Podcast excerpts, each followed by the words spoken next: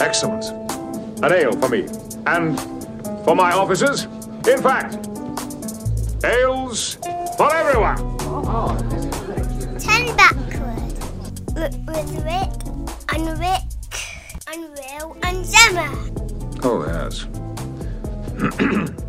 Hello, welcome to the latest episode of 10 Backwards, the podcast from the UK that's talking all about Star Trek. I'm Rick Everson, and joining me as always are my co hosts Gemma Turland, Hey up. Rick Palmer, Hello. and Will Turland. Hello. And this time we are going to be continuing our discussion about Series 3 of Star Trek Discovery. Um, so this started back in episode 99 with episodes 1 to 4. And then last episode we talked about the, well, we basically carried on up to the last three parter. So we're going to journey now into the Verubin Nebula and see what's happened with the burn and what we think about this series overall. And um, remind me, Rick, is this episode 103? No. Right. take- Last episode was 104.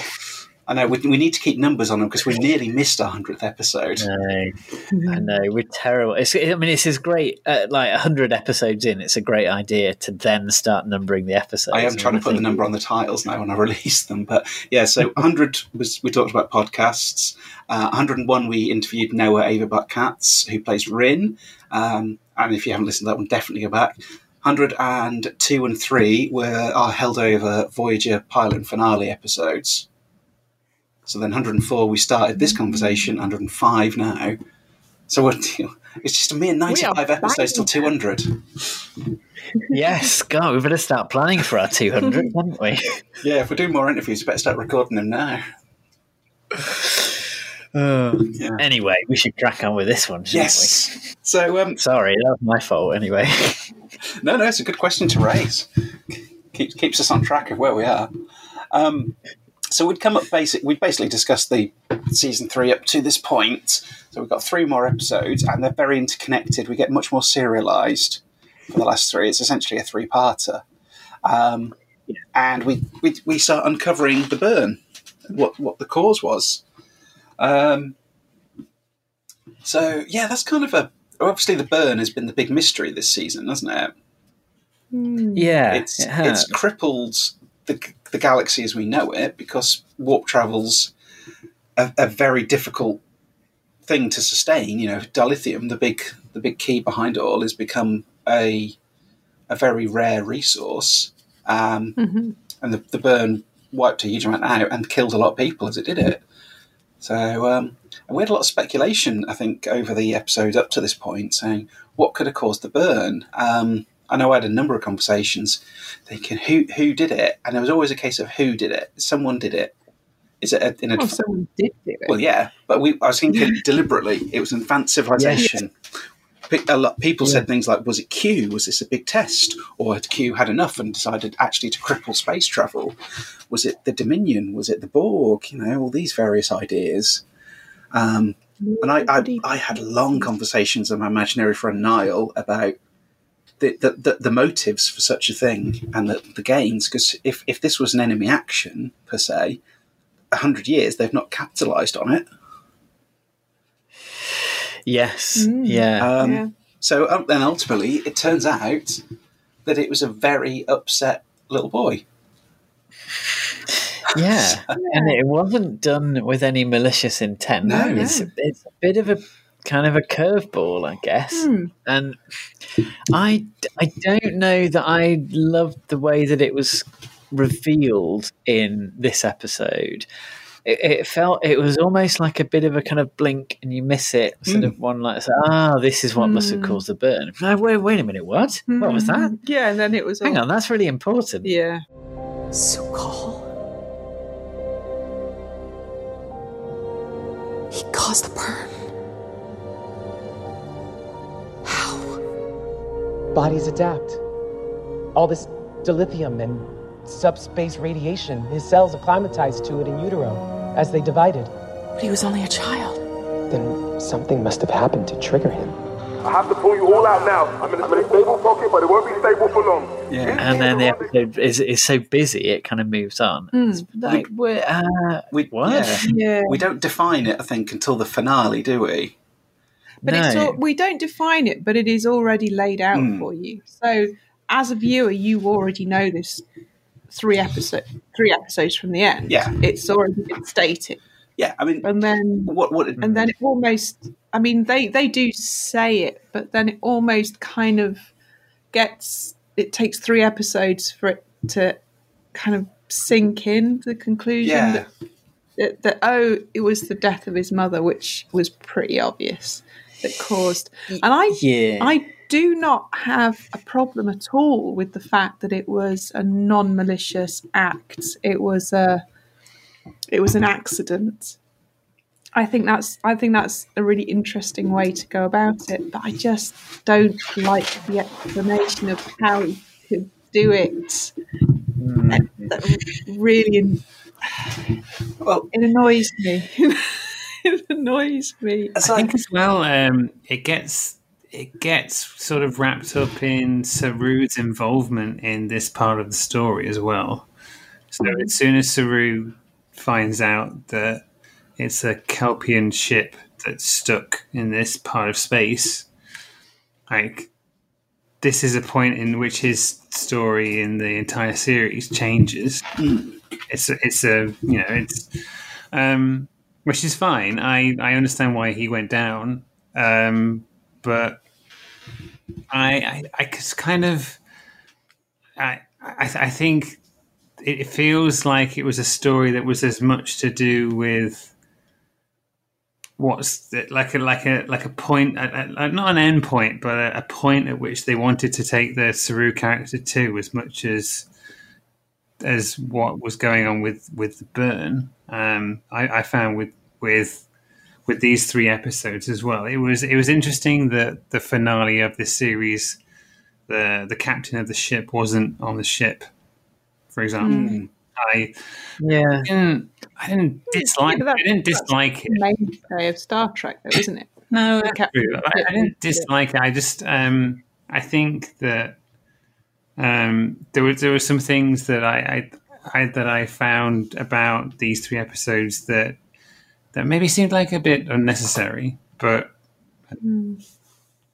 so, for example, they they find the ship and they so it's Saru and Burnham and uh, Culber. They beam down and they find that they've been altered. Yeah. So, uh, so Burnham's been altered to look like a I can't a Trill, and Uh-huh. Culber looks like a Bajoran. Sure. And interestingly, Saru's been altered to look like a human. Um, and and the idea is that the, there's this holodeck program running on this Kelpian ship designed to protect this child.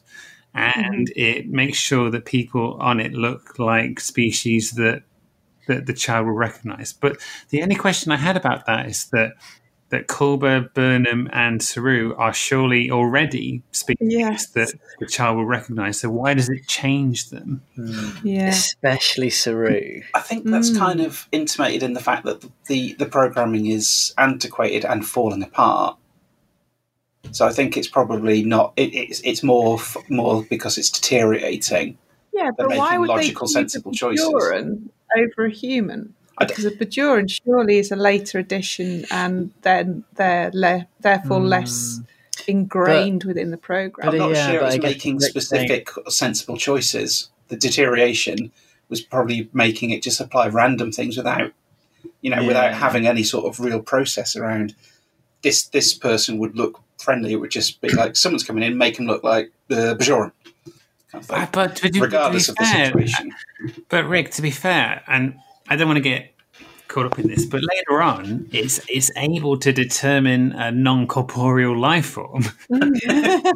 It really is. It's, right. it's, it's doing pretty well, I would say. yeah. That's for, true. For a failing for a failing system. I don't want to. I don't want to get into like a No, you, that, that, debate about that's- this. Plus, don't they have like Starfleet um, uh, when they have like um, signals that are recognised as Starfleet or a, a Federation on them in their technology. Therefore, it would know that they wouldn't have to change them because they're Starfleet. That bit's broken. The recognition of who they are is broken. The picking out non corporeal intelligences, though, that's fine. That bit's surprisingly robust. You could maybe in your head canon you could say, well, it's it's malfunctioned to the point that it's the program has kind of evolved. Uh, and so it doesn't work very well in some ways, but it was never part of the programming that it would pick up non corporeal entities, and that's something it it's put all of its good at. energies into. Yes, but it but it's failed at loads of other things. I wonder. I have to admit, I, I wonder if this, these are conversations that happened in the in the like the writers' room for Discovery. I, I wonder because I, I don't know much about the process of writing a TV show, and oh. but I know that I know that a lot of time the the writers do get together and they kind of thrash out ideas and stuff. I'm, I would imagine there wonder- was a I wonder conversation. sometimes Sorry, Rick. I would imagine there's a conversation about wouldn't it be great to give Doug Jones some time out of that makeup? Yeah, Yeah, I then know, a lot that of it was would stem from cynical, that. yeah, yeah. I, I, you know what, Rick? I think you hit the nail on the head. I think that might be something. I think mm. like let's let's give him some time off. For, Yeah, I think was- maybe Doug, for the love of God, please, just Yeah. one episode. The cynical Thank part of me thinks like, did he come into an office and be like, guys, this makeup is is so difficult. I'm going to quit. If I have to wear this makeup one more time this season, I am done. They're like, okay, right, let's think of a way in the last three episodes he doesn't have to wear it. Because like like in our conversation with Noah, he was talking about the what it involves, like full, Mm. like full contact lenses, basically being on stilts. It's an it's an incredibly taxing process, isn't it? So I Yeah. completely understand that. I mean, during, what, during the first couple of seasons, I don't know if any of you ever saw the videos, but both um, Mary Chieffo and Ken Mitchell put up videos of themselves being put into Klingon makeup, and it's so much more involved than you ever think. You know, during Next Gen Yeah. times, I always assumed they stuck your skull cap on for a Klingon, bit of a wig, you know, then like painted in the joins and had a lovely sculpted forehead, and it was a bit of a long process, and I'm sure it's uncomfortable but it's in, it's entire head covering. It's over shoulders and everything. But at least in Discovery mm. Klingons, it's, it's like flipping out. That's so much more than I ever. And I think this is one of the things that social media in these days. We get this, we get get to see these insights that we probably never would have seen before, because an actor can post. You know, they've got very little else to do, but post to social media while they're sat in the makeup chair for three hours having a full head appliance put on them. I suppose. Um, Yeah, and I, I bet they've got a better makeup budget now than they had TNG era as I, well. I would imagine though, if um, if Instagram had been a thing um, back in the TNG era, we'd have seen some stuff from Michael Dorn. He'd be like, "Flipping heck, it's so much more than I ever thought." yeah, So um, yeah, I can completely appreciate that Doug Jones would. I, I don't know. He seems such a lovely, chilled man. I can't imagine him going in the office and just begging for a tap for a break. But no, I wouldn't. It wouldn't surprise No. me if they they thought, Do you know what? He's got lovely big eyes because he had. You see it in that. He's got these awesome big eyes, and they don't see him in the mask. Let's give him some actual FaceTime on here for a bit.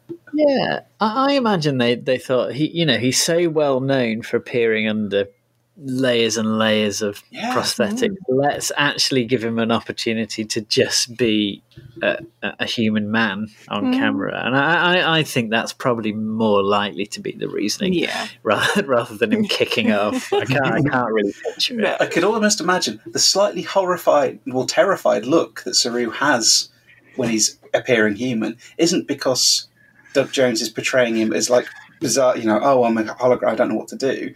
It's because Doug Jones is terrified of acting without a mask on. He's never done it before. Mm. Yeah. He's like, oh my god, I feel Yeah. naked. it feels obvious that it's something that they wanted to do in the production of the show rather than something that the, the story drove, if you see what I mean. Mm. yeah, uh, Also, though, i- is there any possibility that they wanted to keep um, a distance between the the crew and the the child? I, I was about to say, I think, mm, I think Yeah. Saru had appeared Kelpian. It would have been mm-hmm. far easier for him to establish that rapport with uh, Su'Kal. She can't- And I Yeah. think that, that I think they needed that as a further that difference as a further obstacle. That's the Kelpian mm. who doesn't appear Kelpian has to try and relate to one of his own race. Kind of that. So from Yeah. a dramatic point of view, I think that maybe helps with doing that. Yeah. I mean, yeah, it's kind of like you have to kind of fudge the technicalities around it, but you've always have done with holodeck stuff anyway, because you know it's so inconsistent. Sometimes people have to dress up to go in the holodeck. Sometimes they walk in and the holodeck makes clothes around them. It's never been consistent one way or the other. So it's it's yeah. I'm kind of like. I'm, I'm, I'm not, uh, yeah, I I don't want to get too deep into that one because, like, well, do you know what? I could pull out no end of examples where it's never been done pure, yeah, really consistently or before. So Yeah, we should save it for the uh, for the five part series we've got planned. The holodecks don't make any sense. that's ambitious if Which you think we're going to keep it as low as five parts. I know, I know. You're right. I mean, I did think that the um, this this episode in particular showed the great uh, sort of level of effects that that Discovery is able to pull off. Like the holodecks never looked this good. in TNG, they, there was some really epic looking stuff that they did in the holodeck. I thought. Yeah.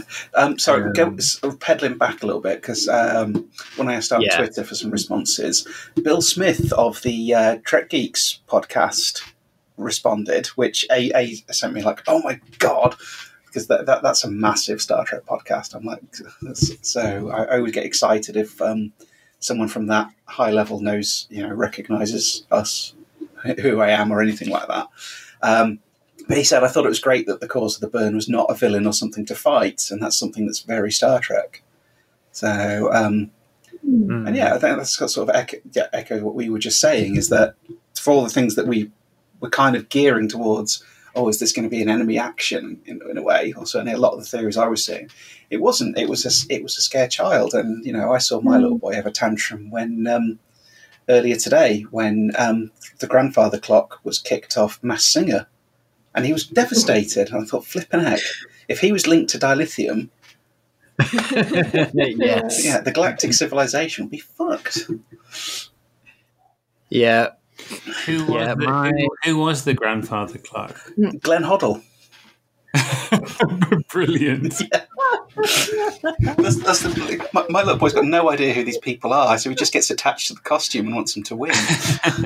Uh, Ah, brilliant. That no, that's that makes that makes absolute sense.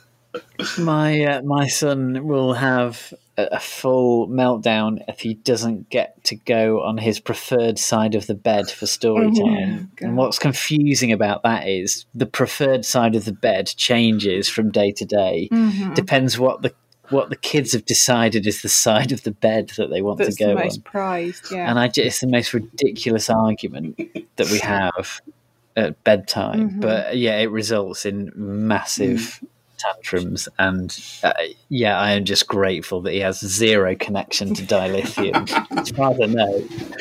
Because oh my god, I mean, it's it's it is an interesting idea, and, and I, I agree with that point that it is interesting that it wasn't a sort of a, some kind of super powerful faction that had a malicious intent. Mhm. It was something that no one was really expecting, and I I do like that about it. And I think we had a discussion when when that first came up, Jimmer, and I think that was that was kind of how I felt at the at that point. But I but I also on the other side of it, I I do agree with your point that the explanation of so he was in the he was in the room and and he formed it. lots and lots of dilithium. Therefore, he has bonded with the dilithium and is now capable of controlling or affecting dilithium all over the universe because dilithium, don't forget, dilithium has a sub has a subspace. subspace component.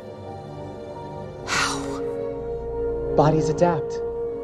All this dilithium and subspace radiation, his cells acclimatized to it in utero as they divided.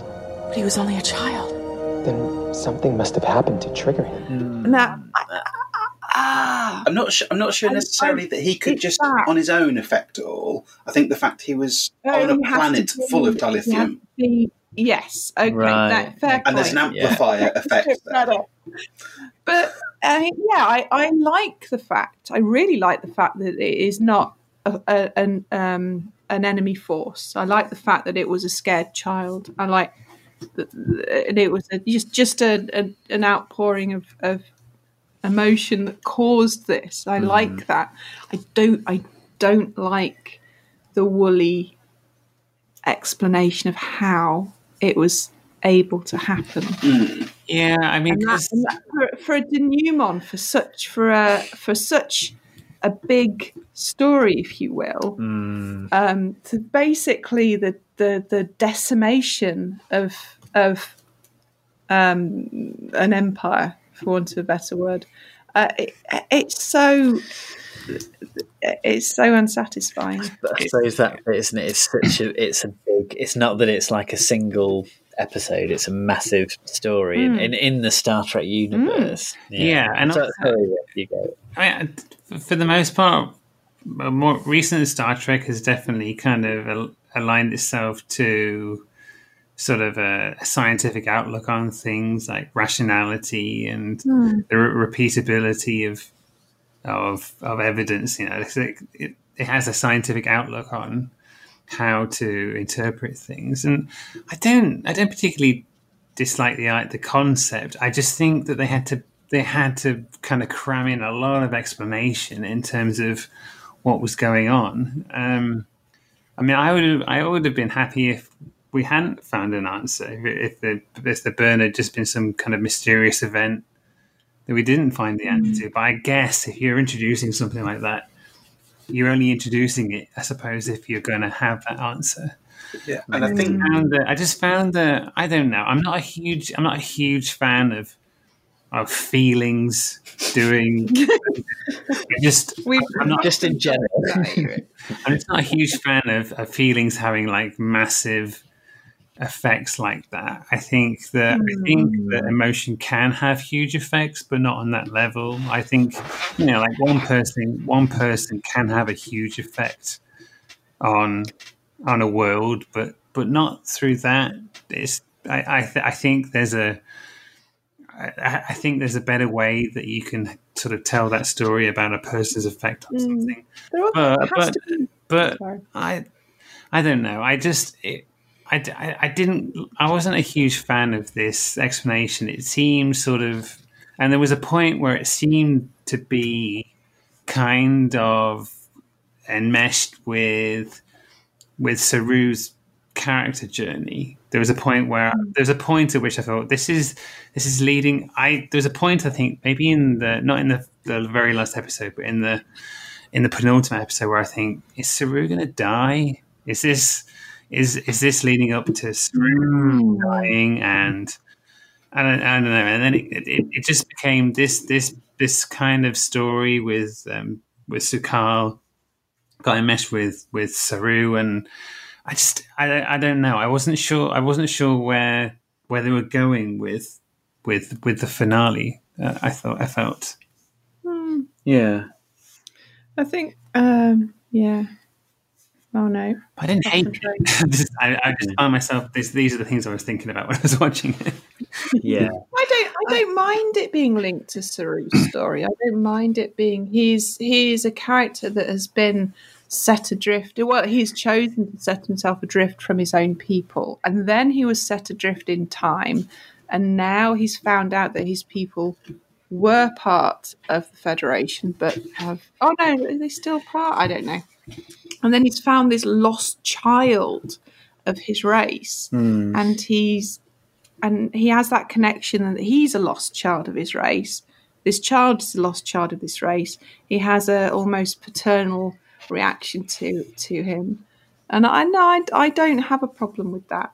Yeah, I, I, I know what you mean, Dale. But isn't isn't there a part of being in Starfleet that means that you sort of you you understand that, but you but you, that, you that's that's, that's that the price of service, isn't it? Like, isn't service about understanding that, but but still kind of committing to, think- committing to being captain or something? I mean, isn't This is- series has, has kind of explored um, how much you're you can or willing to give up for service.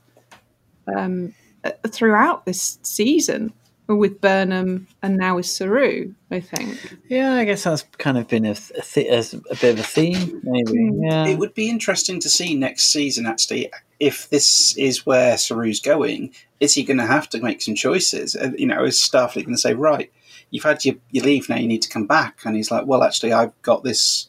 I feel I have this responsibility to Su'Kal and my and you know, Who's older than me? yeah, but the, the pair of them are I've got, I've got helping to each look other. after my son who's older than me. Like, it's weird. Um, so, be, it, it, I'm kind of interested to see where the story goes from here because I think it's not finished. So maybe, yeah. but going back to what Gemma said about paternal Yeah. is an interesting way because um, yes, there's that paternal.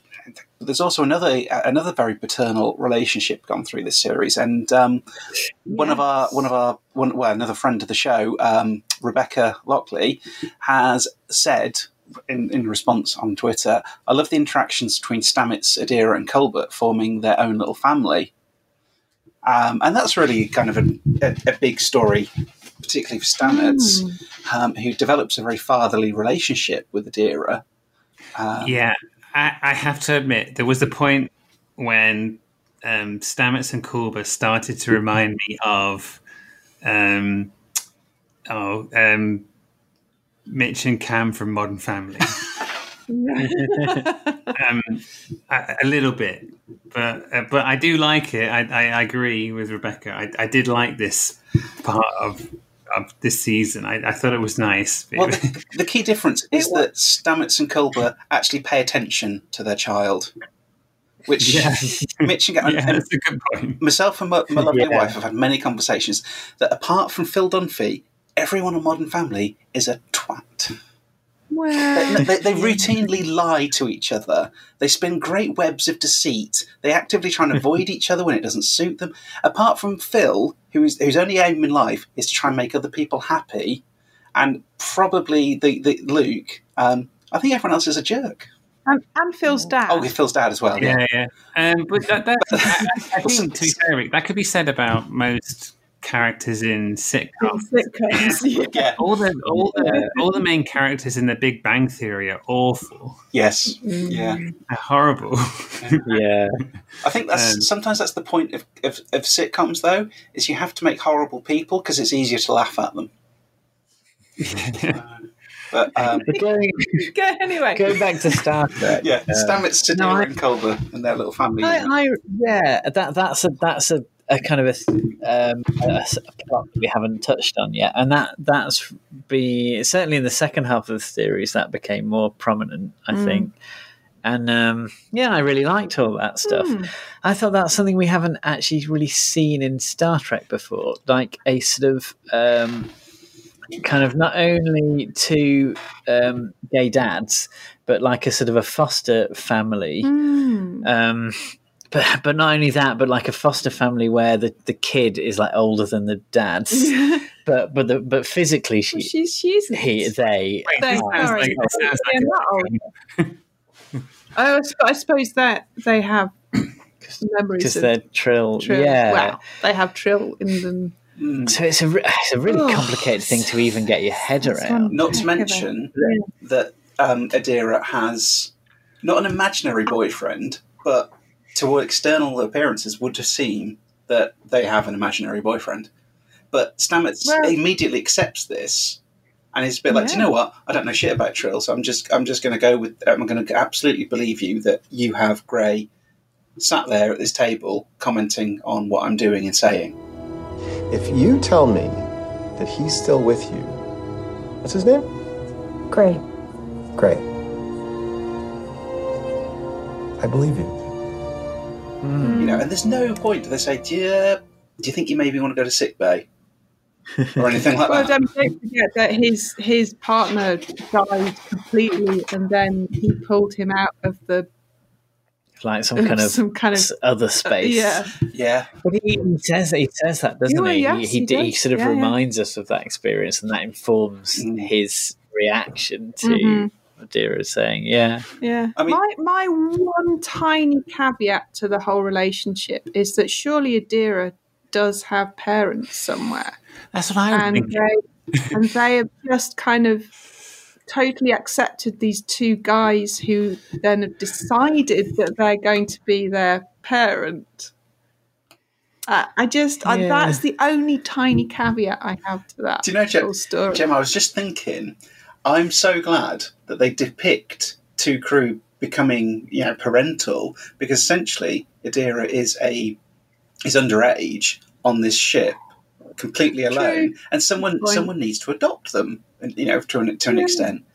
At no point though it would I consider Adira must have had parents at some point. Where are they? Because we get the backstory. Adira and Gray were on this transport together as a couple, Hmm. but you don't yeah you know, explain why. Why? Why is that? Why is Maybe- maybe their parents died on this shuttle or I don't know. Oh, yeah, that would be the easier explanation, actually. But yeah, But then again, what what what were they doing on the on the shuttle? Because uh, Earth is is separatist. They were going point. somewhere. and, and is- I forget where. Good fight. They were going somewhere. oh yeah, sorry, you answered my question. There you go. He's answered it. yeah, no, it's good. I like getting an answer for my question. Touche, Um, Rick.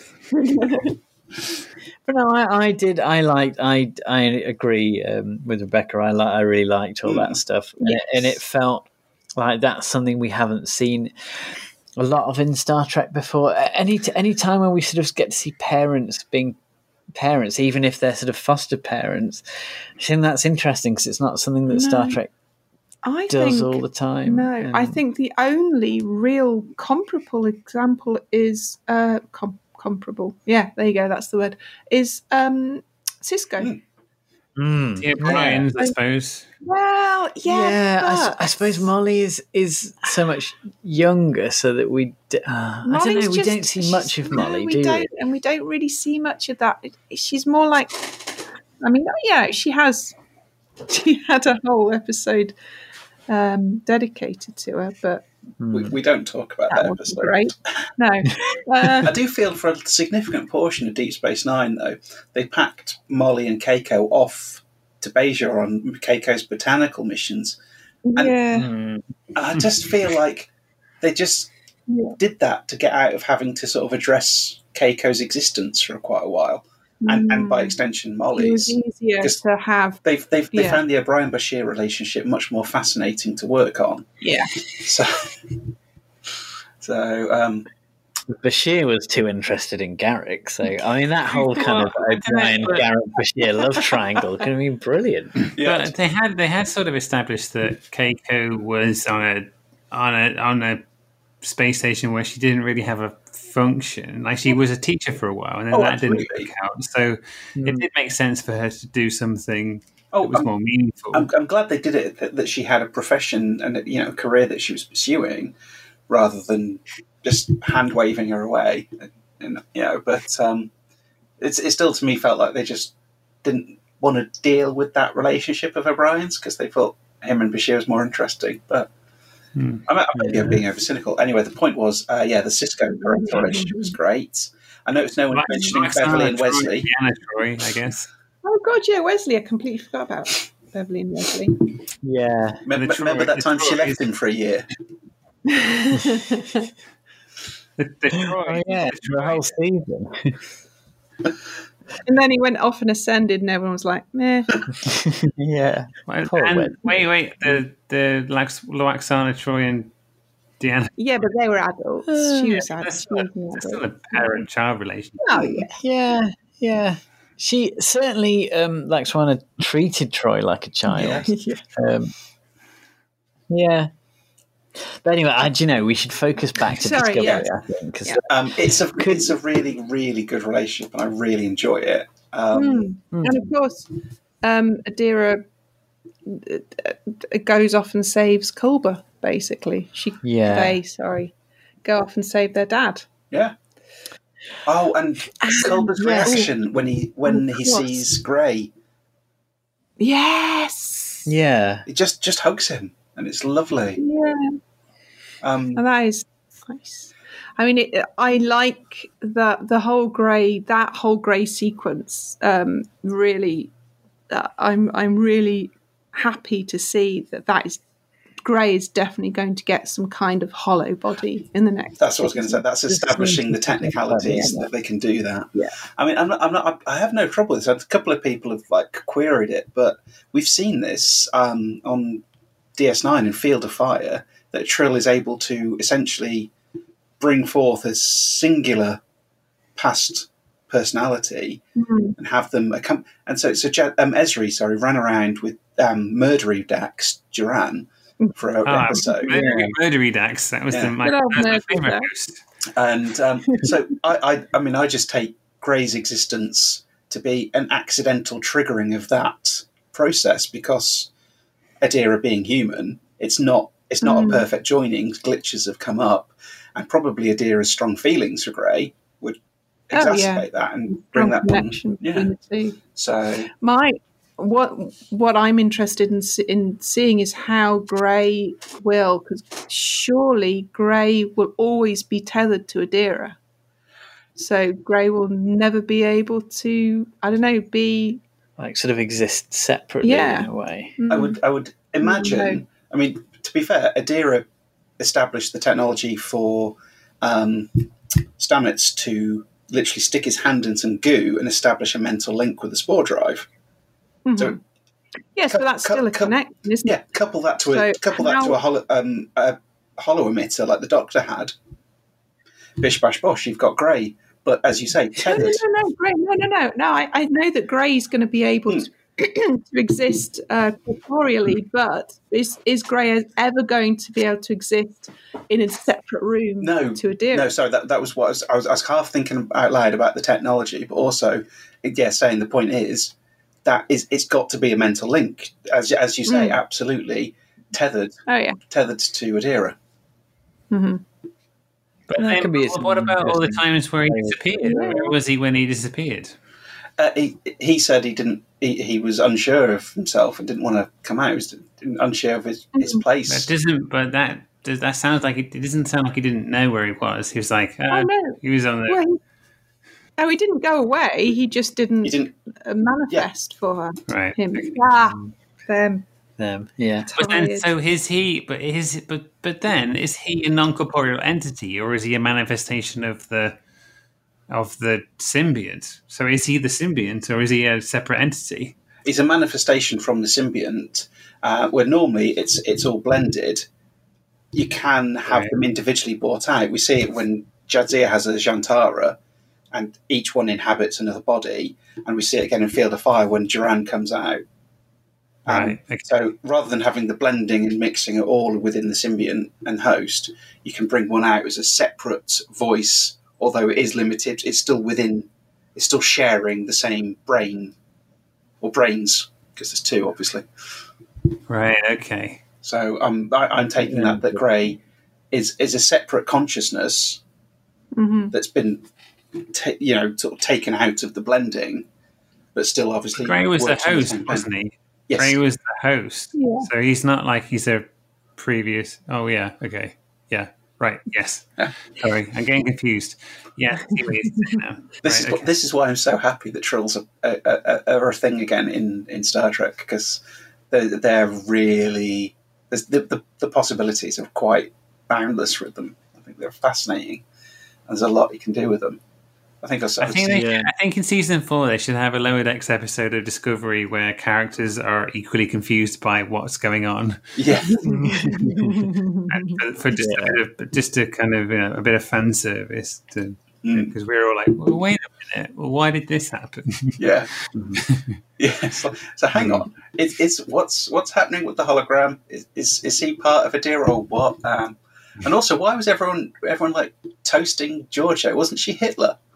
Wasn't she like space Yeah. Like like cannibal Hitler. well, not Not cannibal. Hitler. Hannibal. 'cause- No. Hannibal Hitler. Hannibal, Hannibal Hitler was all right. It was Adolf Hitler that was the bad one. Hannibal Hitler. Um, I th- I think we should talk about some of the other aspects of the finale, Hmm. like um, so Tilly uh, being captain and Osyraa and Oh, yeah, all of that other ju- stuff. coming to the Federation headquarters to try Mhm. and broker a peace deal. Mm. Because I, I really liked that stuff. So that happens in the middle episode. Yes. Um, I really liked that stuff with Osyraa and and the and the admiral, who Mhm. is not a badmiral. But I don't know though. He scuppered the deal, didn't he? He's He a good rebel. He's a good rebel. He is, yeah. No, I think he scuppered it because there was a principle Yeah. that you you Yeah. you can't no, just. yeah, fair enough. I, I, I think I think Because he, he, was going to go with it, he just wanted her to be held accountable for her. yeah. yeah, Which is Yeah, I entirely agree. reasonable. Yeah. Oh, I think there's there's like you, because otherwise the other side of it is you have to say, well, hang on. So the federation is willing to to bend over and and do do business with a Yikes. criminal organization. And so, what are the federation's ideals then? Yeah. Really, what are they really worth if they're willing to do that? Absolutely, and that, I think that's the point where I think he's definitely not a bad admiral because he has he has stood up to this and said we're willing to form an alliance with you, but not not criminal you, not you you. Hmm. Mm. We need someone who isn't you know a, a, a big old murdery jerk like you, Osyraa. So. Yeah. Also, also, I hope you enjoyed the apples made of our poo. oh yes. Yeah. How do you like? How do you like? How do you like them apples? Oh, we should have said that. We should have said, "I do like them apples."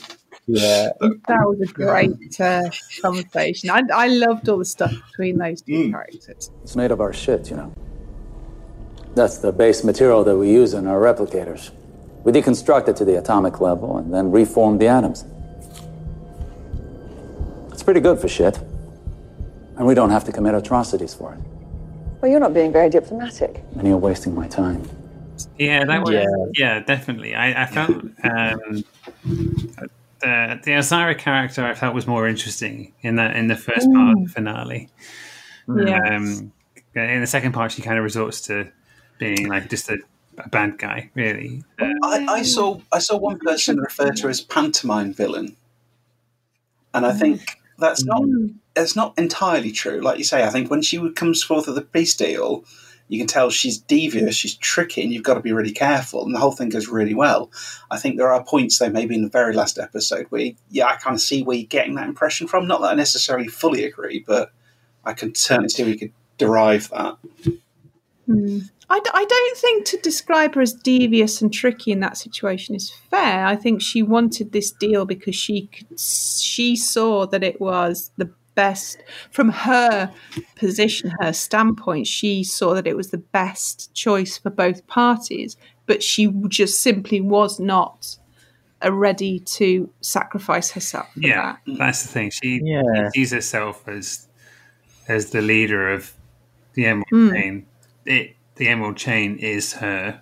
Is not hmm Um, yeah, yeah, definitely. Because I mean, the, the the the offer she makes is a you know is a is a It's a genuine one, isn't genuine it? Mm. one, and you know the She's, she the Emerald, Chain, she's the Emerald Chain gains legitimacy, and the Federation gains power. Basically, This is an armistice with terms that your president can sign off on. The Emerald Chain will desist from any so called Prime Directive violations moving forward. And I commit to a 15 year systematic walkback from Kwejian and any other worlds like it. Anything less than you are buying chaos, and you know it. it's a tempting offer. but Yeah. it's just that last bit. Well, where you know, like you say, uh, Admiral Vance says, "Well, yeah, you need, but you need to stand trial for what you've done," and then Yeah. yeah, agree. She's like, fuck that. Yeah. I mean, I, I do Yeah. think also she's really well played. I really enjoyed her as a general. Yeah, Um, definitely. It's worth worth noting the actress is the isn't she the niece of um, the actress who played Lois Lane in the Christopher Reeve Superman movies. Huh? Ah, right. I didn't know that. Oh, rewatch the episodes with her in, and you'll see the resemblance. You, once you know, you're just like, I can't not see it. So, what, what, what did you guys think of? So I, I, I think I really enjoyed the middle episode because it did. It felt like it riffed a little bit on uh, uh, Die Hard slash Enemy Mine, Mm. with having Burnham running around um, on the ship. Starship Mine. Um, oh, Starship Mine, yeah, sorry, Starship right. Mine, where Picard does Die Hard. Yeah. Sorry, I'm mixing mixing up the mines. um, so I, I thought all that stuff was was really fun. yeah. Um, yeah, definitely. Um, I, I really, really liked the point um, when the bridge crew are all locked up and they've like been tapping out messages to each other. I love anything where the the Starfleet crew show that their training and preparedness means they're ready for this and they're going to suddenly turn the tables. I always love those bits, and I love the books there. Like, what are you guys doing? Oh shit! You had an amazing plan. Flipping it, that's awesome. yeah, I should have just stunned, I should have just stunned them, and then they wouldn't have been able to do that. That's what I was thinking. like, why do well, yeah, yeah, yeah, yeah. They, yeah, bad guys always get easily wound up. bad guys? Come on, bad guys. Stupid bad guys. What are you doing? Why are you doing that? Quit doing that! Ah! And then it all goes wrong for the bad guys. Yeah. I I love myself- Kick-Ass Tilly. Sorry, Gemma. Kick-Ass Tilly, Yeah. Kick-Ass leader, war leader Tilly was fantastic. she was, She- yeah. yeah, I thought she was pretty cool. Yeah, Some of us are going to fall, but don't turn back. Keep going. That was Oh, pretty cool. yeah. We can die here, or we can die stopping Osyraa and saving the Federation. But that is up to you. Each of you.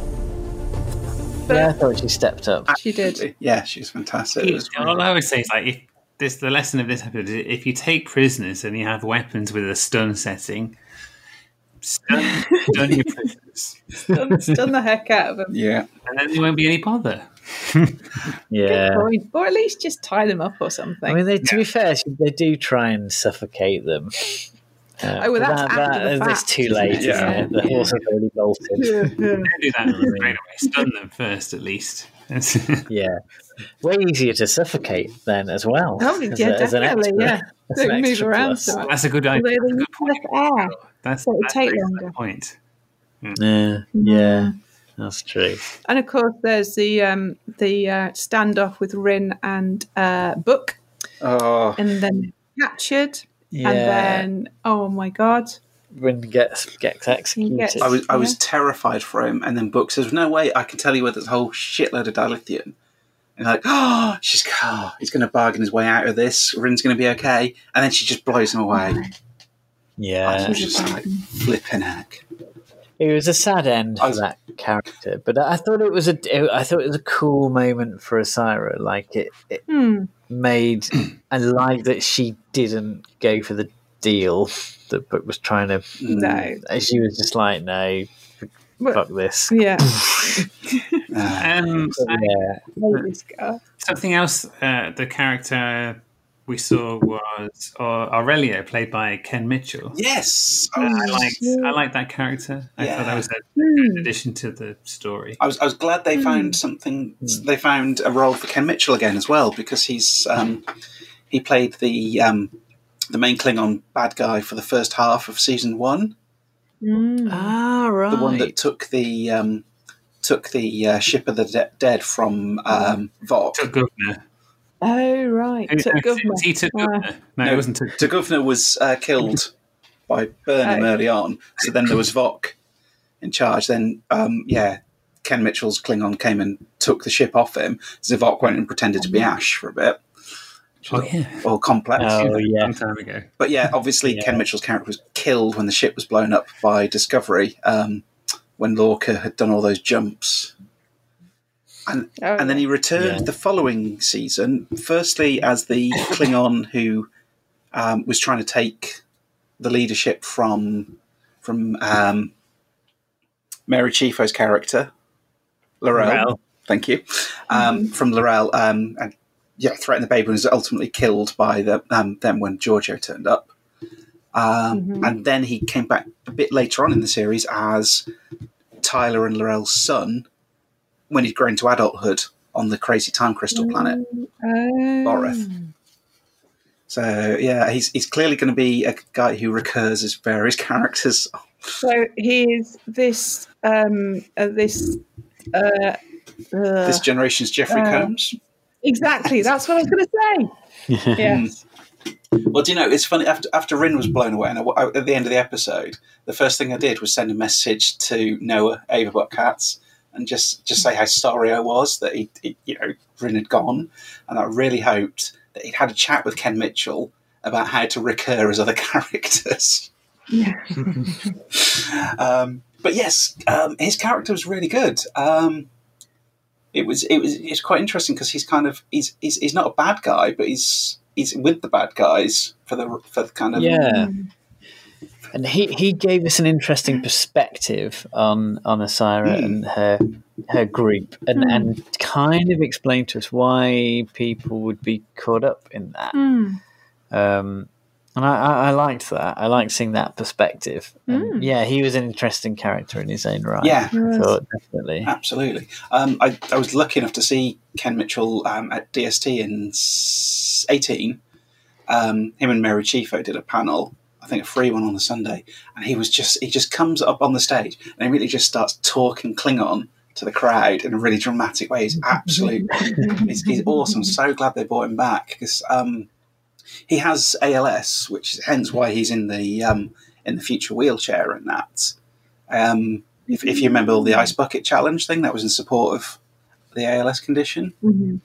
Ah, right. Okay. So It's a bit like um, ALS is a bit like motor neurone disease. Is that right?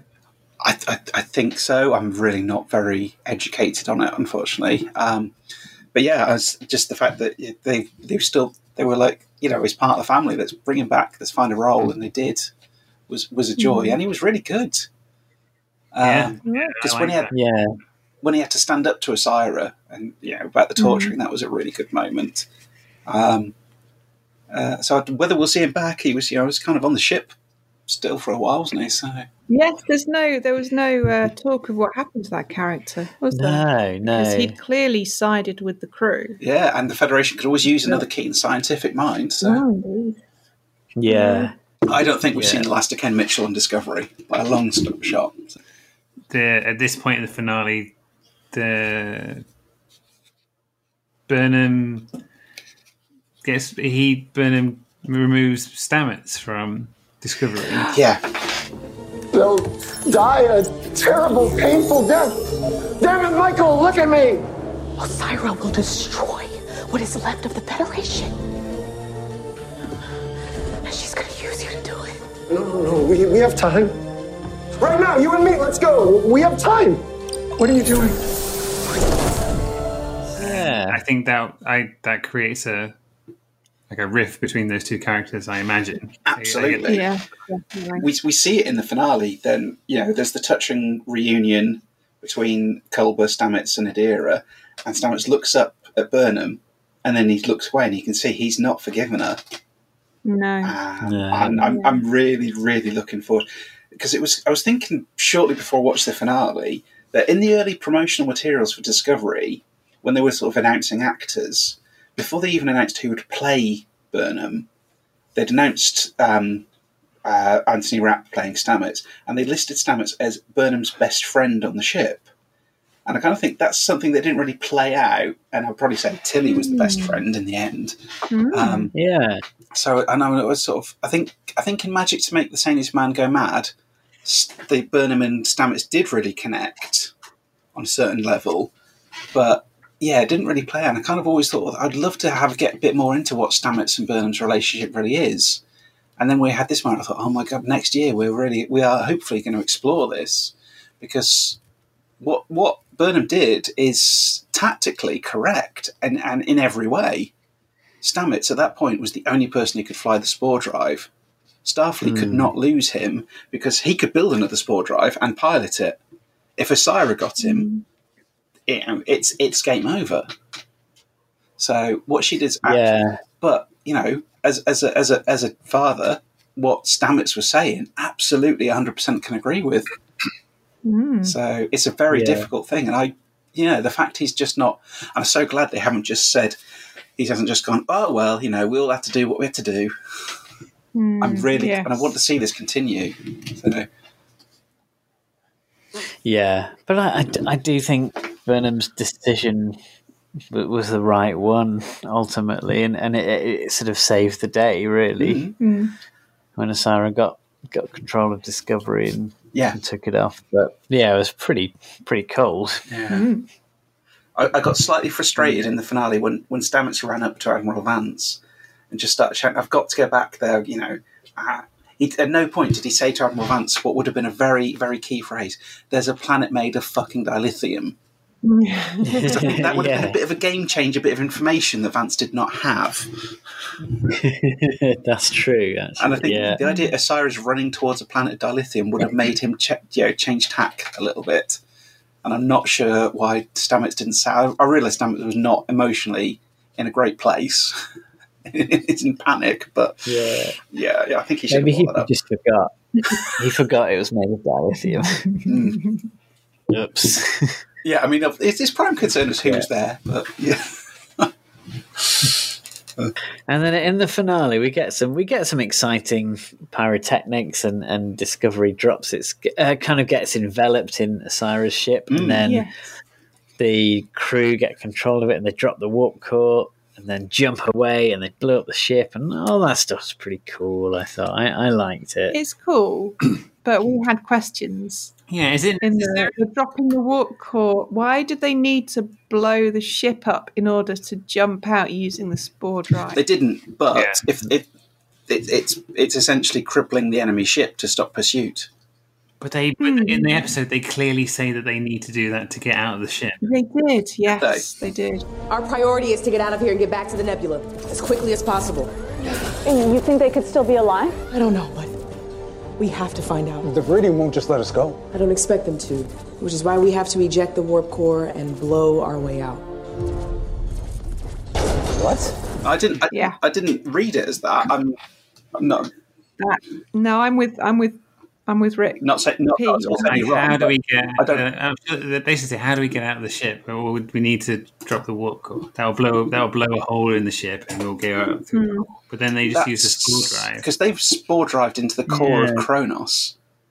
Hmm. So I don't see.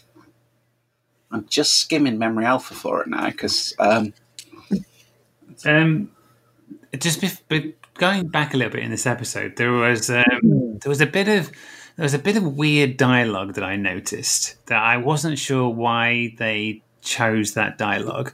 So it's in the scene where um, Book has the kind of mental controller on him, and they're torturing him to get information out of Burnham. And um, is it Zareh, the the kind of Al, the the bad Al Pacino ripoff guy? Yeah. Like, ah, he's like, ah, uh, this is what's called a, a no-win situation. I'm, I'm Al Pacino. Um, and and Burnham says, I don't believe in no's. and I thought, what? Yeah, well, that's a that's a callback, isn't it? Yeah, but but it's a terrible one. Why? I, I don't understand. I don't understand why he said this is what's called a no-win situation. And why didn't Burnham say, "I don't believe in a no-win situation"?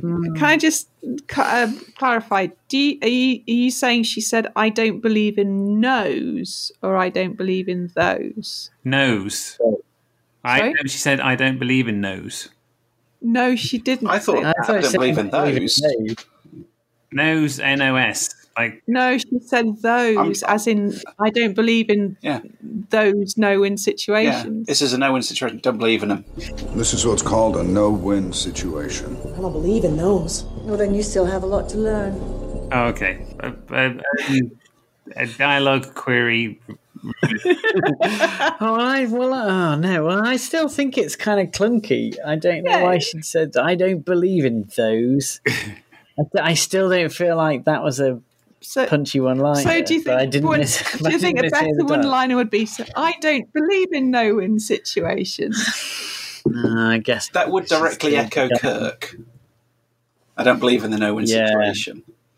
Um, but it would also sort of echo the. She'd be parroting the previous line Mm. back to Yeah. um, Al Pacino, so I, I don't know. I don't believe in those. To clarify, the no-win situation is what I do not believe in. That's even clunkier. man. I thought, yeah, I thought she said, "I don't believe in no's." So I thought, No, right. Only Saru would say that because he hasn't got one. Ah, good point. And, and the other thing was, there's a bit of the episode where uh, something the the turbo lift goes into like a massive, massive chamber. Oh yeah, that was, I, I knew we'd come onto this. Also, I knew this was going to there's come up. also atmosphere. Why is there atmosphere in the massive chamber? And also, where is the massive chamber? Yeah, I mean, Heard, this. so someone heard someone describe that in on Twitter as uh, like I didn't understand why they suddenly went into an Intel Pentium uh, processor advert from the 1990s. It's, uh, do you know, um, it's it is frustrating this bit because a lot of people are really bothered by it, and it took a lot of people out of the episode. I think, um, and I, as I look at it, I'm going to kind of acknowledge if that's supposed to be the inter- interior of Discovery, the scale seems off. It seems larger. Mm. I will, I'll, I'll, you know, and as, as a staunch defender of almost everything Star Trek, I will concede. I think it looks, and I think we maybe should have seen closer up sides of internal compartments. Um, I don't mind the general system, and I di- uh, technical manuals from way back to an Enterprise D have said that there is a certain amount of empty space in, in the internal volume. So it's not just like every single bit of the ship is a layer of deck. Um, there is com- squared off compartments and there's internal empty volume.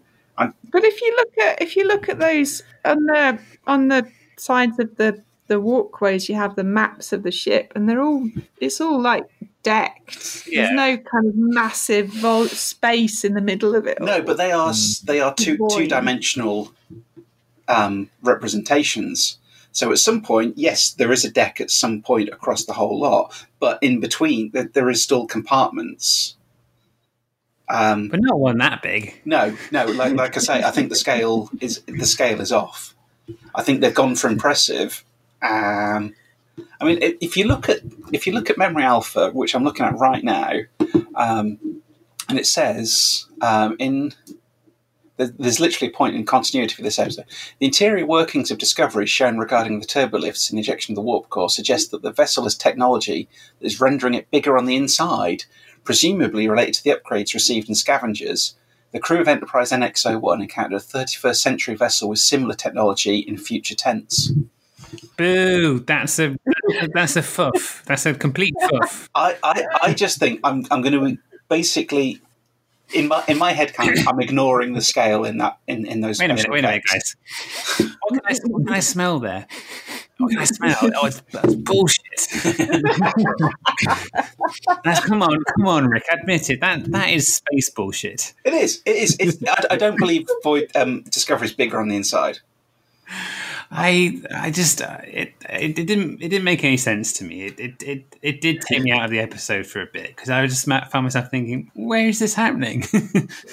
Yeah, I mean, uh, uh, uh, the, the scale's off, and it didn't take me out of the episode except for a moment. I thought people are going to fucking bitch about this. Um, and you know, you, you go. right. I went on, I went Why on did Twitter they do afterwards. Why did they do I, I didn't. I didn't even notice whilst what. To be fair, I didn't notice whilst watching it. I was taken. out- I did think.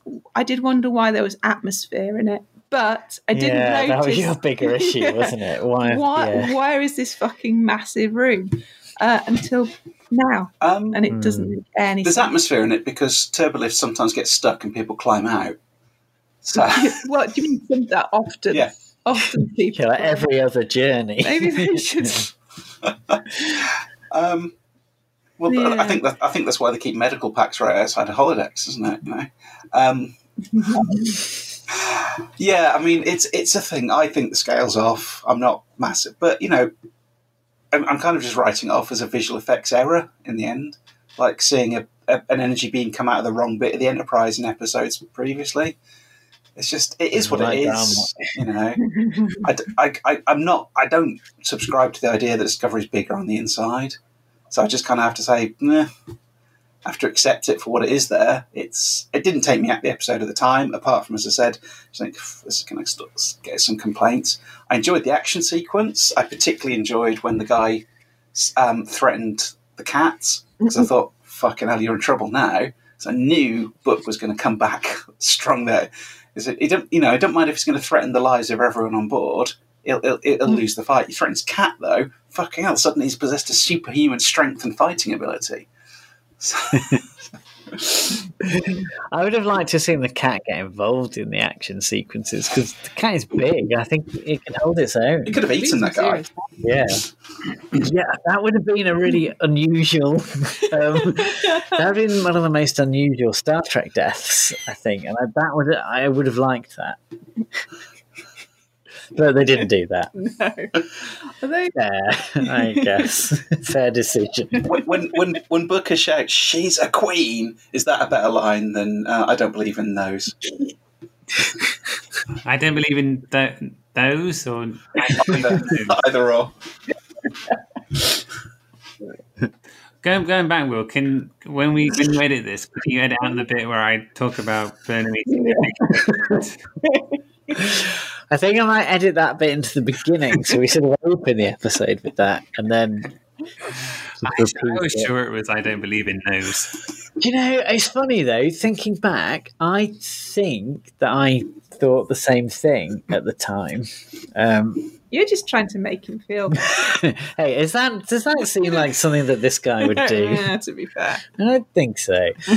I no, I, I do think I do think Burnham. Um, oh, do you know what? I'm gonna well when we when we when I edit this, I'm going to put in the clip, Yes. uh, and then the viewers can decide what it sounds like. what listeners, rather. This is what's called a no-win situation. I don't believe in those. I don't believe in those. I don't believe in those. Yeah. Yeah, for, for our viewers, please don't strain your eyes trying to see us because it's an audio medium, and I'm really worried about you hurting yourself. Yeah. Um, so, uh, I mean, the, the- a lot of this kind of then ultimately brings us to the end, um, and Burnham is made captain. So, where do we, where do we, where do we stand on this, this surprising event?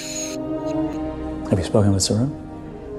Yes, sir, I have. But, He but wants you to captain Discovery. I do too.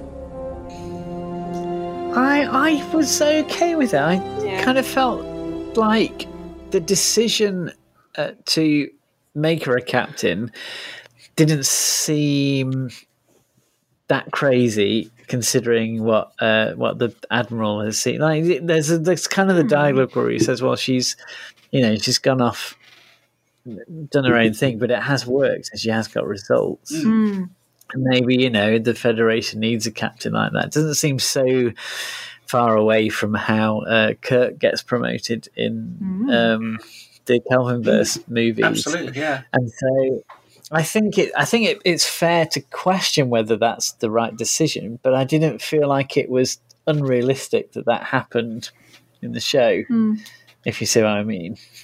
Yeah, I mean, ultimately, Star Trek has a history of characters who go off semi-rogue, off on their own thing. I don't know, and, and get rewarded for it. You know, even even Kirk going back in time, mucking up the timeline and bringing some whales into the future. They reward him for it. Yeah, they call it demotion, but you know it's a reward. They give him the new Enterprise and everything. It's like, um, so yeah, you kind of yeah. Um, uh, but compared with what we were saying, like in the last episode about Burnham having consequences for her rogue actions, how do we feel about this? In because I, I don't necessarily see her going die hard in this as a rogue action, which some people mm, in reactions No. seem to think. But I think well How how is trying to take back your ship a rogue she, action? she's Yeah. got no she's got no orders contravening. She's doing her best to take back the ship. So I think in that Yeah, I, I think she's she's doing what was is expected of a of a Starfleet officer in, in that regard. Yeah, really, absolutely. it's more it's more her earlier actions, uh, like going off to save Book, Mm. um, disobeying a direct order from Saru, which is the which is the bigger issue, I think. But um, you know, she did bring back some valuable information from that. yes, she did. I, I just the thing that I I, I, I don't mind that she's been made a captain. I, and I, what I think is interesting about that is that in previous Star Trek shows, we've seen very static uh, roles for the characters. You know, Mm. um, Voyager, TNG, Enterprise. The captain is the captain from the pilot to the Mm. finale, Mm. and I think it's interesting we have a Star Trek show where that can change. But also, I think, well, what about Saru? I Want know. Saru to be the Saru captain. doing? Yeah. He was a really good captain. Saru, Yeah. I mean, Saru took a leave of absence, hasn't he? So he has left Discovery without a captain. That's is, you know, if he hadn't done hmm. that, he'd still be captain. So, and he's recommended her for it. So I kind of, I, I don't know how it's going to work next season. When Saru, well, obviously Saru's back, Doug Jones has already posted a video of him shaving his head for season four because he always Ah, does that at the beginning of filming for the makeup. Hmm.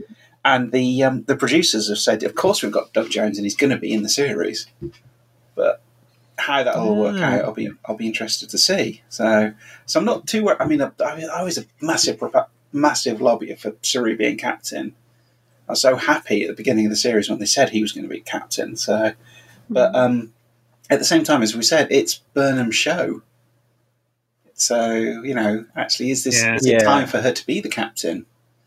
And I think I think it's a natural progression for that character. I, I agree. I, there's just part of me that's sad that that Saru didn't get to sort of defend his ship in the finale as a captain. Yeah. But I, I understand. I understand his storyline took him away from that, so that wasn't possible. Mm. But uh, I don't know. I I do have faith in the in the people behind Discovery, the writers and the people making it that that they have a good plan for for that character. do you have faith of the heart? Um, I have faith of the knees. Because it has been a long road getting them from there to Yeah, here. I- it's um, it started, uh, it started at my feet. I had faith of the feet. Now I've got faith of the knees, and then I'll have faith of a special place, and then eventually faith of the heart. Um, but yeah, um, I, feel like maybe with Burnham in, as a captain now, there might be a better role for her because you'd hope that maybe she would do less of the things that perhaps people find a little kind of grating in terms of constantly, uh, up until recently, constantly kind of doing her own thing and having a bit of a savior complex. But is it is it going to be? Is it putting shackles on that character though? I don't know. I suppose it's it's a challenge, isn't it? It's it would be. Hmm. I think it would be good. I think it would be good to have a character, a crew member on Discovery who isn't sort of as on board with the whole Burnham thing as everybody else seems to be. Everyone seems to really love her, Maybe Stamets. Hmm. and hmm. yeah, that's true. But I, I- just just a character, just a character that kind of isn't is is going to sort of stand up to her. um, I, but that's the that's that's the potential for the new series, isn't it? That's what a new series offers. It's um, I don't know. Something me and my imaginary friend Niall were discussing after the finale was having her in the in the authority position could be a really good thing in terms of what if one of the crew does basically pulls a Burnham and goes off Mm. rogue? How's she going to deal with that? Because they've always got things like, Yeah. "Well, you fucking did it." You know, I want to a next series. I want to see Detmer go off half, co- half cocked on a on a ridiculous mission against orders, and then Yeah. Burnham have to try and deal with that. That's that, that's the great thing that this does. Or isn't it? Hmm. E- Even better drama could be Burnham having to try and deal with Detmer's really nutty haikus. The drones can't get Stamets' blood off the medbay floor. No, wait, no one can clean Stamets' blood. Okay, I've got it, I've got it. No one can get Stamets' blood. out- Oh, shoot. No, wait, wait, wait, wait. Stamets' blood is so red. Uh, and, and to be honest, Yeah, I- haikus weren't brilliant. She was really struggling. Um, one of the things I had to Yeah. do the, last week um, as part of homeschooling with my kids was they helped them write a haiku. know I had to do a haiku, and I'm like looking at it and thinking, you you you got the hang of this quicker than Detmer did. you know, no, dis- Did you say that? no disrespect to Detmer, she's a capable officer and a brilliant pilot, but you know, Um, homeschooling is fun. We are writing some haikus. then let's have some lunch. It was less. That was less weird and violent than Detmer's. I, I think that's the. That's probably that's the better haiku. yeah, I suppose what you're getting at is, is Detmer's were preoccupied with stomachs bleeding and injuries. I, I was going to say, did you did you think? Ah, do you know what? Maybe I'll show uh, my young son a recent episode of Star Trek where some colourful haikus were, were read out over a lovely dinner. Definitely not. But uh, strangely, and I risk of going off on a tangent, because my boys do a drama club, um, drama club thing, and one of the things they working on, they start working. Noah started working on today was they're going to do. Um, a particular song that had a, a lot of familiarity to me because I, I was sort of listening through to a Zoom thing doing it, uh, and I heard him start going, "I am the very model of a modern major general," and I thought, "Oh, I have to show him Disaster and that short trek that um, where Number One and Spock are trapped in the turbo lift." So, because both of those feature that bit of music, and I'm very excited. Yeah. because Disaster's an amazing episode, and that short trek's really good as well. So, Yeah, um, yeah. Disaster's a, a cracking episode. yeah, I mean, a, a very tiny amount of it is dedicated to that song. So I'm, I might struggle to justify that as helpful to his drama, but you know, we'll see. in in the interests of of kind of rounding things up a bit, thinking about time, would it be worth kind of doing a bit, of going around and just talking about what our thoughts for the se- for season three were Once, overall? once we cover one more issue, oh, mm, new okay. uniforms. What, what's everyone's thoughts? I I think they're okay. I do you know I didn't have a strong opinion either way. I had to say. I think I think there was so much other stuff going on in the finale. I felt like I was getting my head around what I thought of the finale, and the new new uniforms came in, and my brain was like, "I can't form an opinion on another thing. I'm going to think about this in the future." So I So, Will, don't know. Will, while while Gemma and Rick are talking about it, can you get your ass off the fucking fence and have an opinion, right? Oh, jeez. Okay, well, it's not comfortable on the fence anyway. So, all right, I'll I'll listen to your um, thoughts on what the um, uniforms are like, and then I will side with what I think is the popular vote. Um, I I think I've gotten used to the, the the ones that we've had for the past few seasons. So the the grey ones, the new ones seem a bit more formal. They seem a bit more stiff, fabric wise. Yeah. So I would say I'm I'm not I don't dislike them. You know, just take me a bit of time to get used to them. I think. Yeah, I think more than anything, it's a jarring, sudden change, isn't it? You're like, we've, Mm. we've got used to these uniforms. I quite liked the Discovery uniforms. Uh, and totally what you say about formal is right, but I kind of think actually, because they basically say at the end, the mission now is to go around as a semi as dilithium delivery truck, but also to try and use that delivery thing to get more worlds to come back to the Federation. So is it then that they need to present their most formal, smart looking self? Is this the is this the smart uniform to go and show us show show the best side kind of thing? Yeah, I mean, it would be cool if in season four, Discovery was sort of going around reconnecting with planets that hadn't been part of the Federation for a while, and you get to sort of kind of reference planets perhaps that we've seen in previous seasons. This this is the thing. I want to know where all those other races we know about are. We've seen where where Earth is, where the hmm. Trill are, where the Vulcans and Romulans are.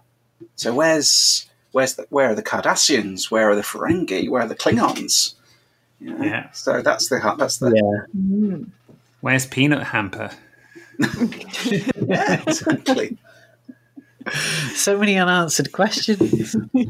Gemma, what do you think of the uniforms? Uh, well, I mm, I wasn't keen that they changed them just because it's different and I liked Yeah. the old ones. But really, it makes sense that they would change them.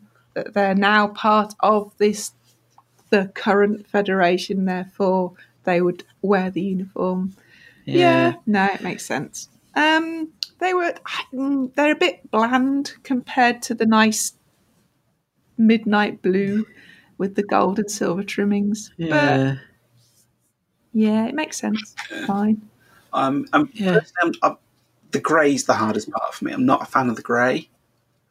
Um, Mm. but I mean, I, I think I, I, whenever you change uniforms, I have a sort of level of eh, I'm not keen on that, and then gradually I come to accept it, and then I'll think it's the best ever, and then I'll settle down into it. It's probably like my fourth or fifth favourite, or something like that. um, what I do like is division colours are back properly.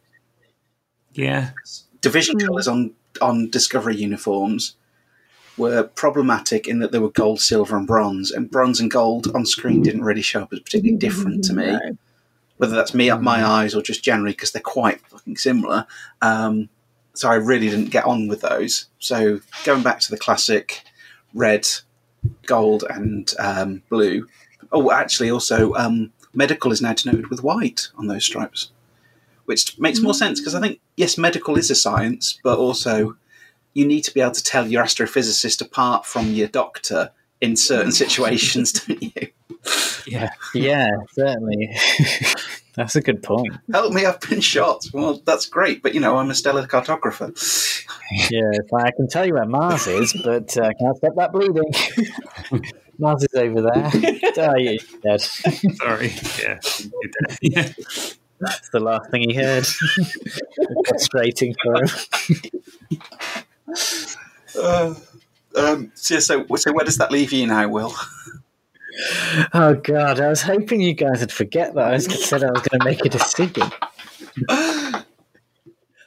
Do you know what? I think I want to reserve judgment until I see the uniforms in action. Fair enough. Uh, I, I want to see what um, what blood looks like on the new uniforms. Ooh, Well, that's what you say about all new that's, yeah, that's true. Yeah, it's like, what do you think of these new jeans, Will? Well, Gemma, I'll reserve. I'm not going to I say. don't, that's mm, Just that's a- like, mm. just like a brutal injury. I know, not a, but, uh, okay, yeah, too you, much. yeah, you chose the wrong piece of clothing for that one. Guess so. Yeah.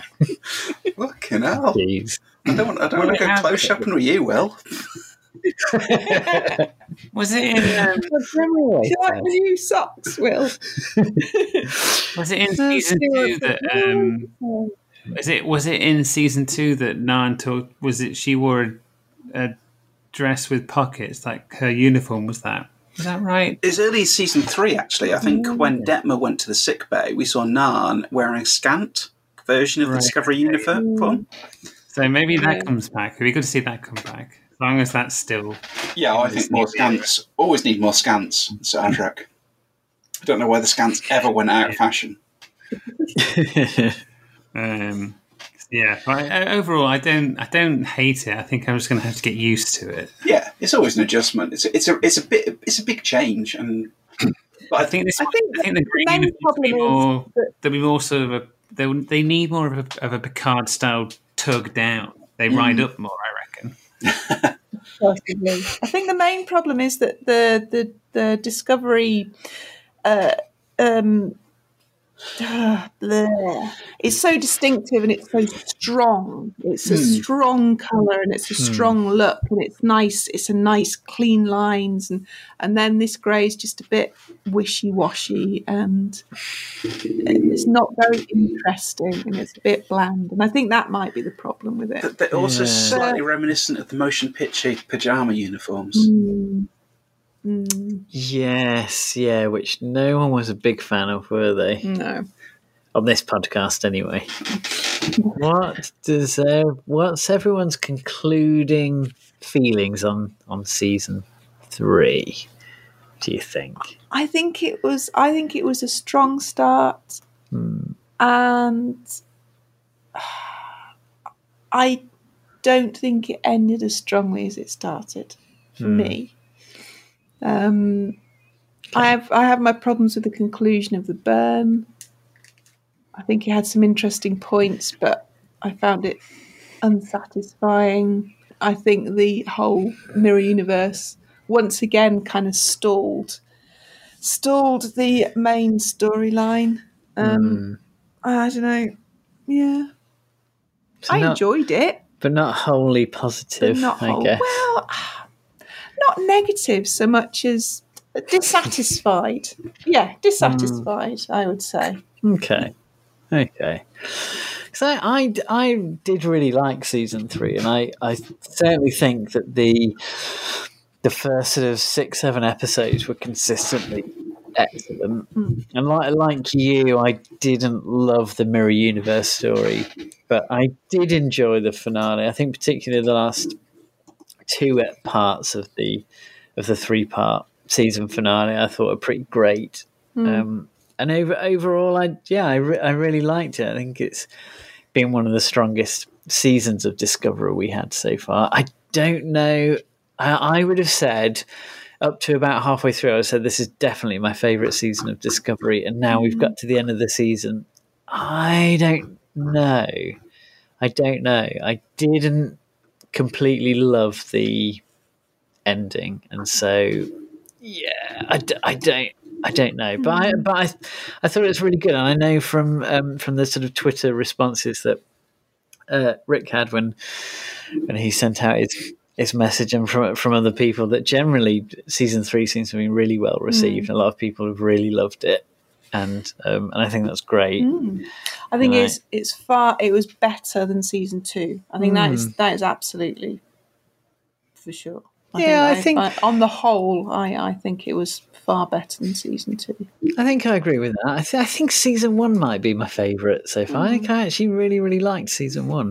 I think, see, yeah, but I, but I think I prefer season three to season two. Uh, yeah, that's that's that's my conclusion. I think. Okay. Yeah, I think I'd agree with you guys for the most part. I think it was great. The decision to move it into the 32nd century worked really well.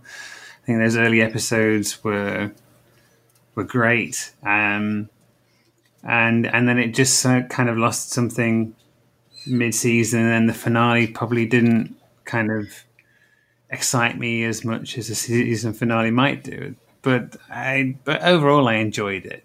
I think that it um, it sets up it sets up something really interesting interesting for season four.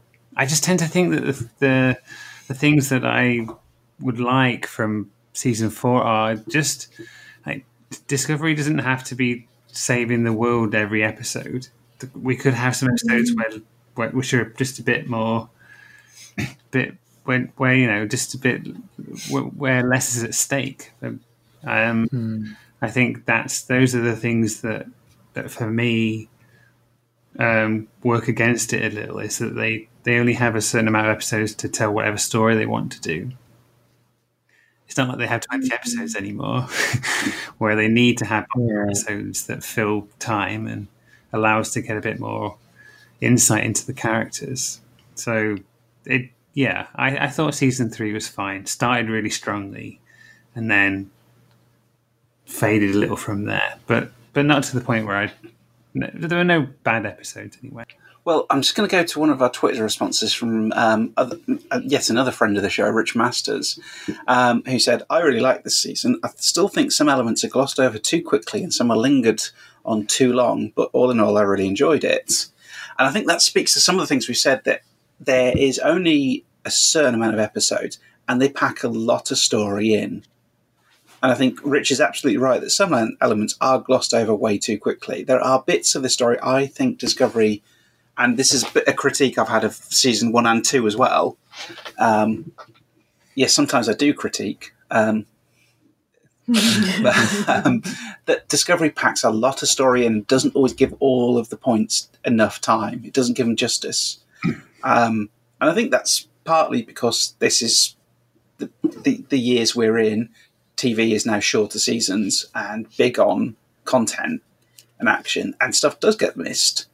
Um, and it is, it's, it's frustrating sometimes because sometimes I wish they would follow up on some storylines and, and some character beats, and they don't get. Like I was saying earlier, I, I really wish the Stamets Burnham relationship had got more time, um, and I'm hoping it will do next season. Uh, but it's, it's it's later than I would have liked, and I fully agree with with Rich that you know stuff does get glossed over, and I think as as you were saying, Rick, it's they just don't have enough time to cover everything properly. Sometimes they could do more with so many more story elements.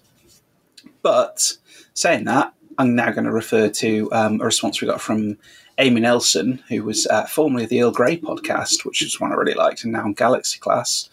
Um, and she said it was my favourite season so far, but I said that about season two. They just keep getting better. Uh, and absolutely, I agree. I, this is my favourite season so far because I feel Discovery's freed itself this year. It spent two years establishing itself, establishing itself in Star Trek lore by being deep in a time that we knew about, a time where we could have Spock, Klingons um, at a particular point. You know, the, all the things that we know about feature the Enterprise.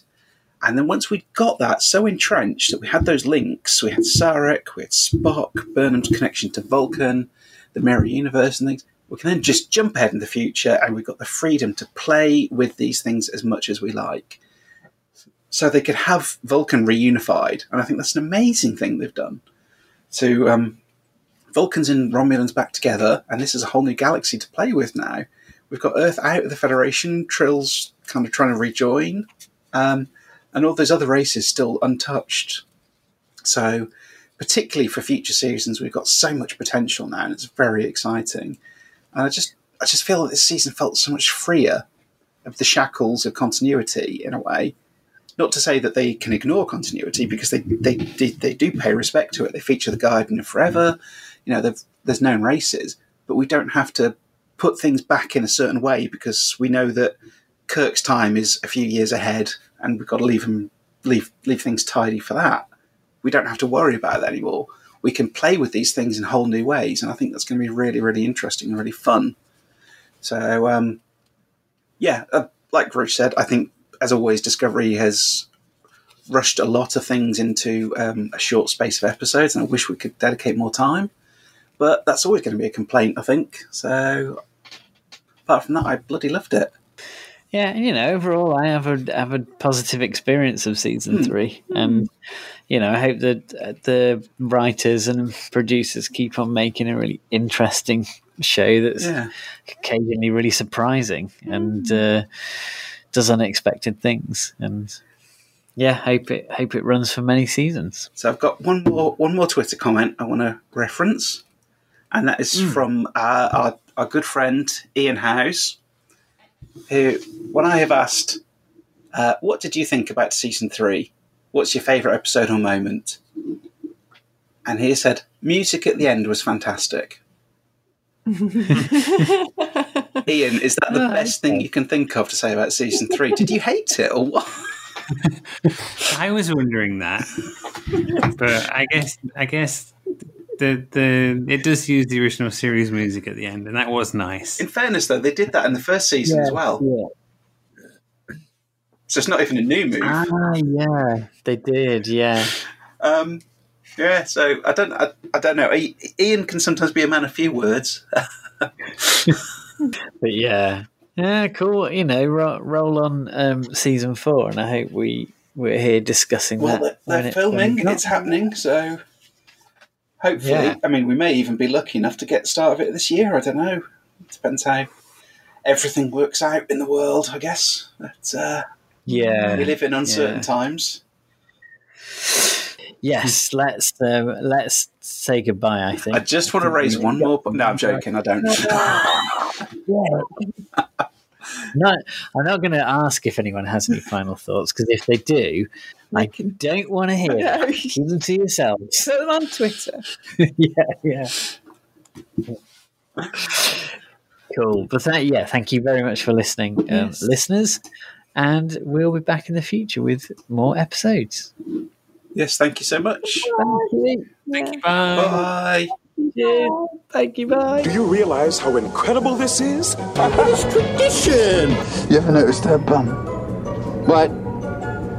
Her bum. Oh no! I will say I will say fewer things. fewer things. Okay. Enough of this self-indulgence.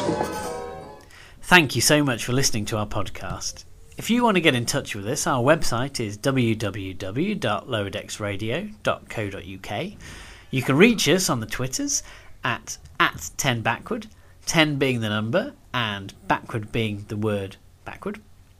We're also on Facebook at www.facebook.com forward slash ten backward podcast. You can also email us at crew at lowerdecksradio.co.uk.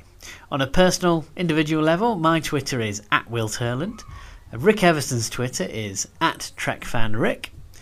And Rick Palmer's Twitter is at Mr. Imhotep. Hi, thank you again for listening to the podcast. I hope you enjoyed it.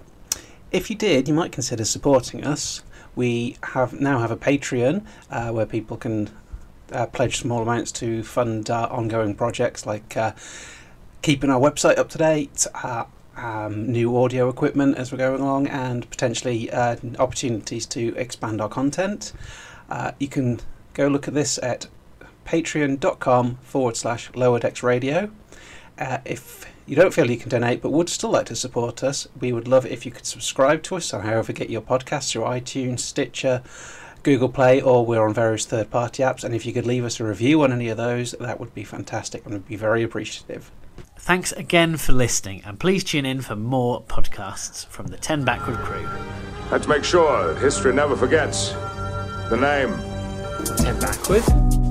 Laddie, don't you think you should rephrase that? 10 backward. 10 backward.